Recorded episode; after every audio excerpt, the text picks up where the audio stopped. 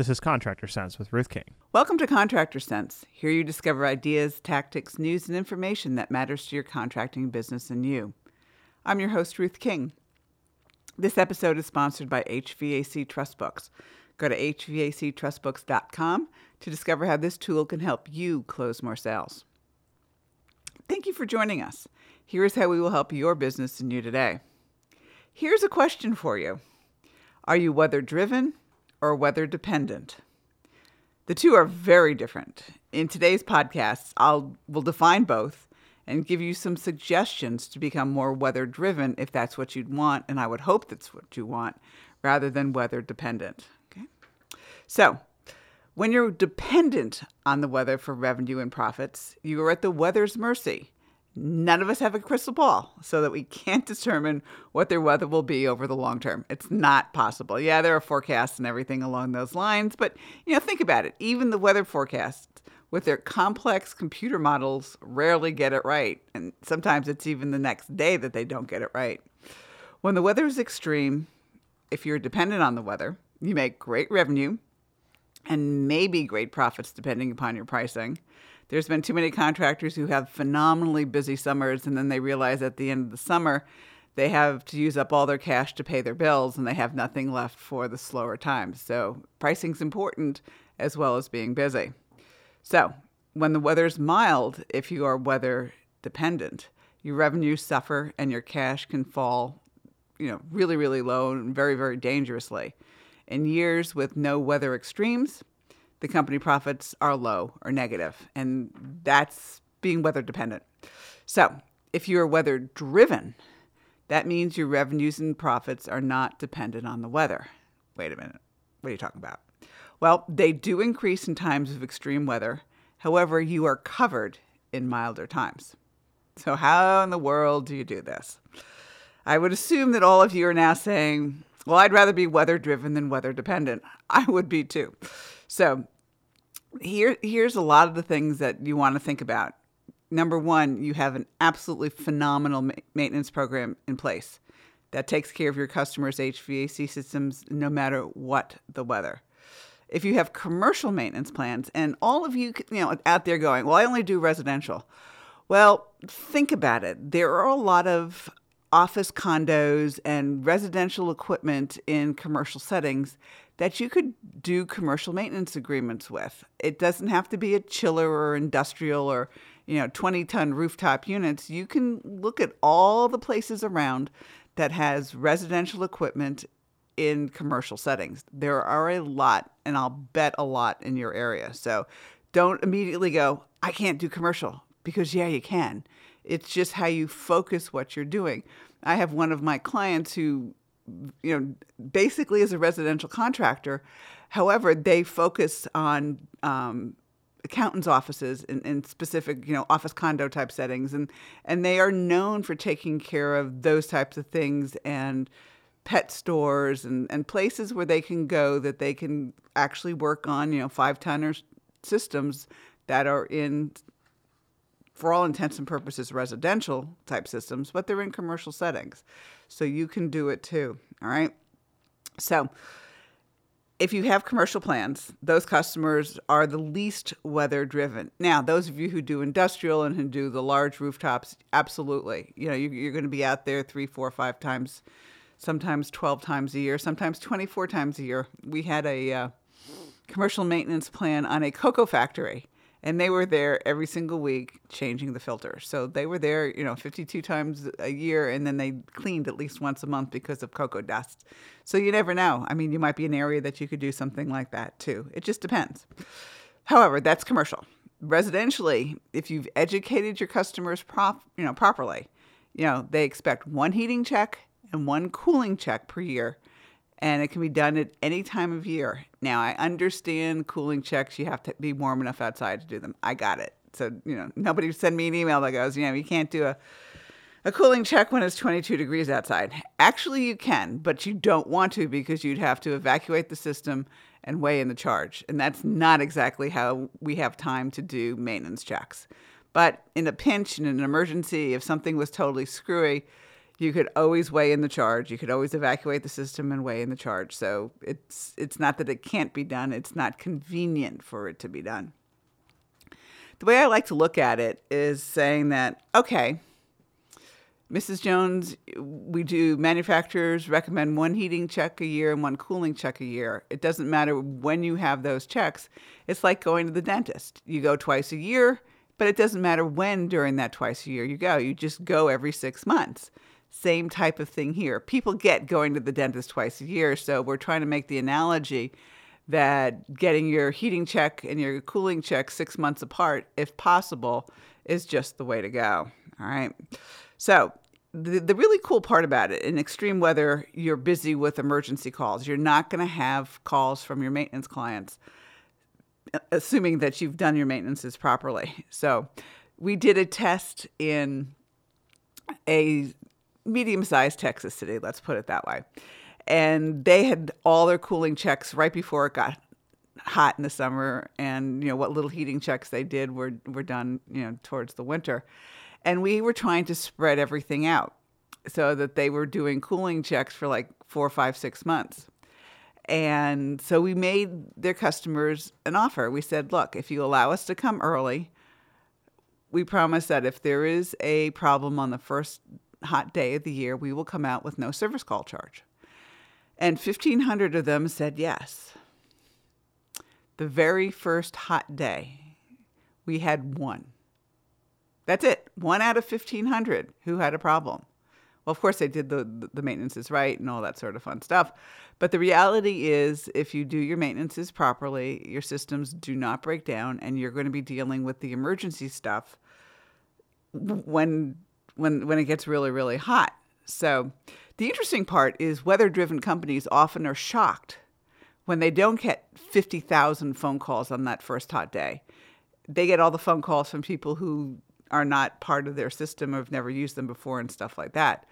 But sometimes it's not really, really, really busy. And, and it really is because they're doing their maintenance properly. The systems are working properly when they get stressed out. And, things aren't going to break. All right. Yes, it's a mechanical system, it will eventually break. But however, the only calls you really get are from non maintenance customers or new customers who have never used your company in the past. So, weather driven company profits are stable and increase a few, you know, net profit per hour dollars is the way I look at it when they take advantage, you know, of a really, really hot summer or a really, really cold winter. So, my question to you is Are you weather driven are you weather dependent?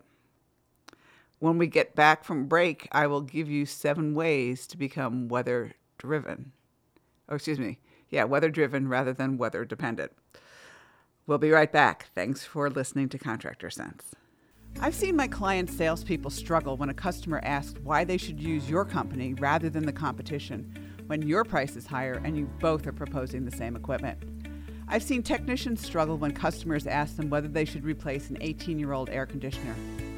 And most salespeople and technicians never ask the one question that most customers are concerned about, yet never ask Can I trust you?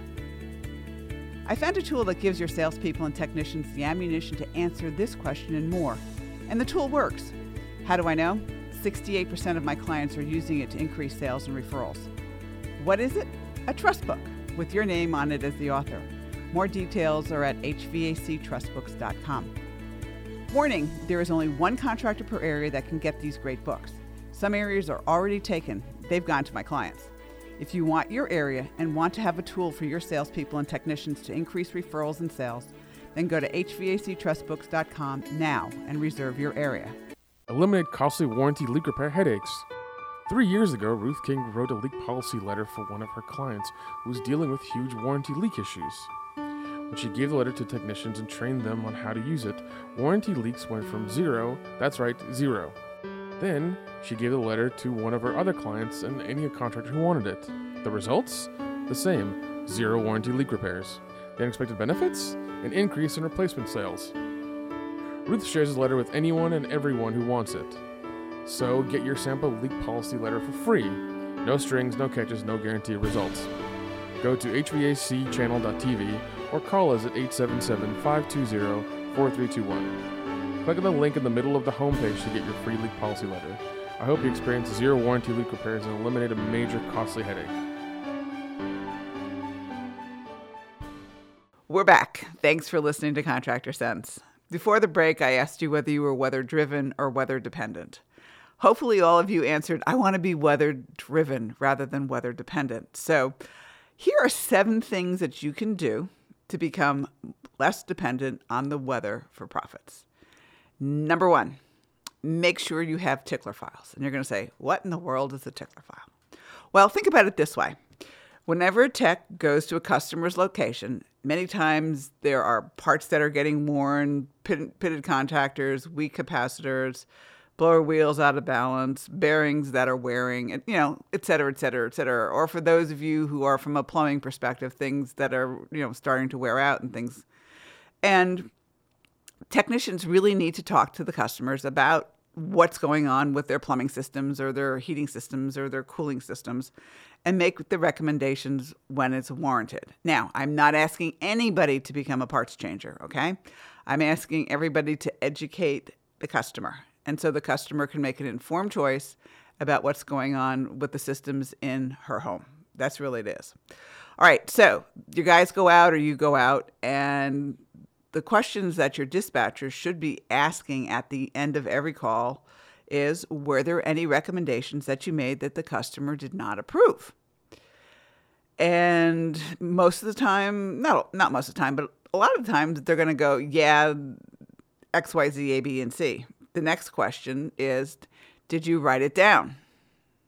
And they need to write all this down and get the customer to say, No, I don't want it. You know, they decline the repair. Then you put that particular repair in a tickler file, and that is for future work. Now, for commercial customers, many times, you know, they'll ask, okay, can you give me a quote to make that repair? You know, quote it and follow up. And the key is, you know, let's say you give it to a salesperson to go follow up.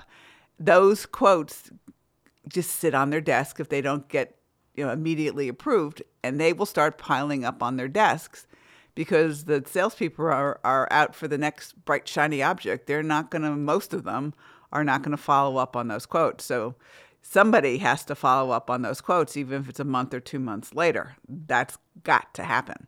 So that's the commercial tickler file. You know, residentially or commercially, the work that could be done could be in a tickler section on the left hand side of most of your dispatch boards and you probably have like unassigned categories or a maintenance category. You can put a tickler category on the left hand side too. And then when work slows down, you know, assuming you spend at least four weeks or six weeks, you can call the customers and say, last time John was out there, he suggested, you know, X be done.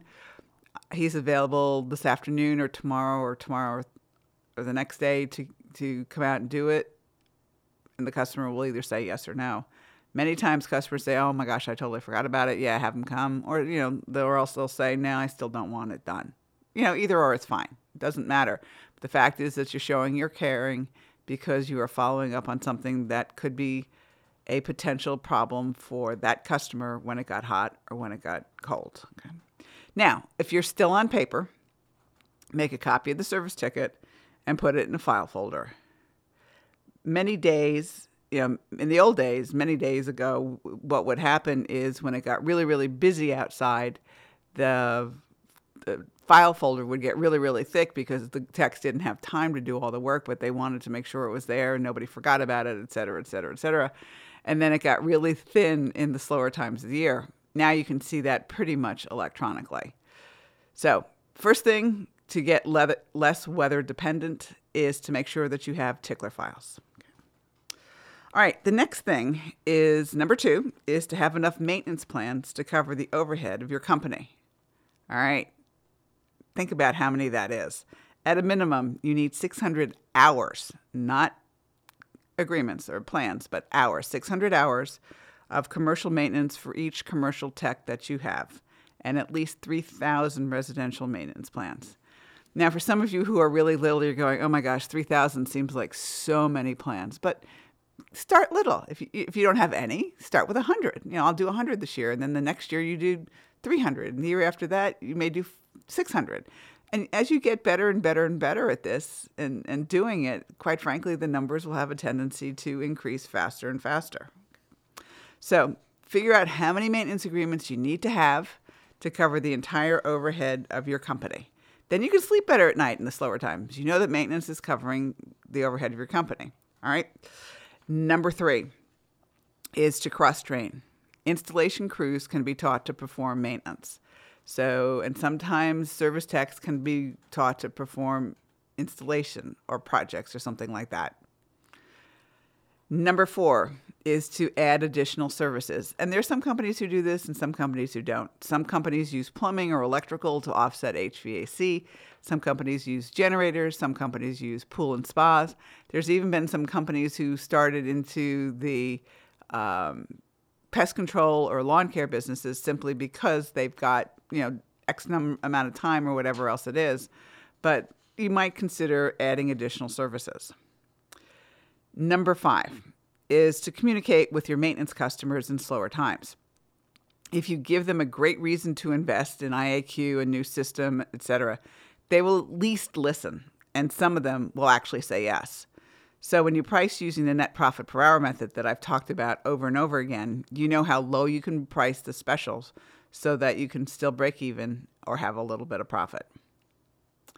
Number six, Put the money you receive from residential maintenance customers in a separate savings account.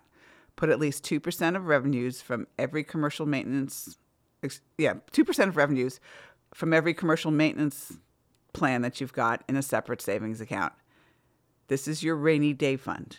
Do not touch it for personal reasons. So for residential maintenance, if you if you can, put it all away. From a commercial maintenance perspective, put 2% of the revenue away. And please, please, please, please, please do not touch it. Okay. The other thing that you can do is to attend classes to help you grow your maintenance programs. I've got a couple of them coming up in the next couple of months. I've got an online residential maintenance class. It's online, so you can take it whenever you'd like. There's a commercial maintenance class in Atlanta in April. And then mm, I'm christening my new office in May with a building profit and wealth class on May 5th and 6th. So you can call me and I'll give you the numbers at the end of the show to be able to get more detailed information about any of those classes, but they also can help you. All right, so here's the seven ways, again, to become less weather dependent. All right, number one, have a tickler file.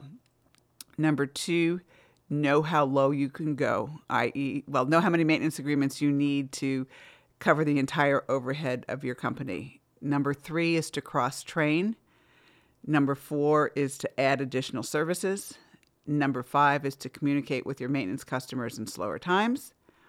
And number six is to put the money you receive from residential maintenance or 2% of commercial maintenance revenues in a separate savings account. This is your rainy day fund so you can sleep better at night and do things that you want. And number seven is to attend classes, mine or somebody else. So, building a strong maintenance base and communicating with your maintenance customers in slower times. And those are essentially, and they're essential for becoming weather driven rather than dependent on the weather and hoping, which is not a strategy for hot and cold times to make a profit. So, thank you for joining us. Choose the one thing you discovered and implement it in your business. These ideas, tactics, and strategies help you make more money, have more free time, and give back. If you like today's program, spread the word. Please review this podcast on any device you're listening to it on. Help a fellow contractor make more money too.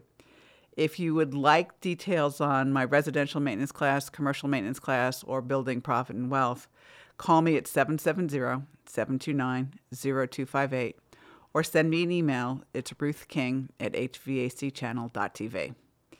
Thanks for listening. Have a great and profitable day.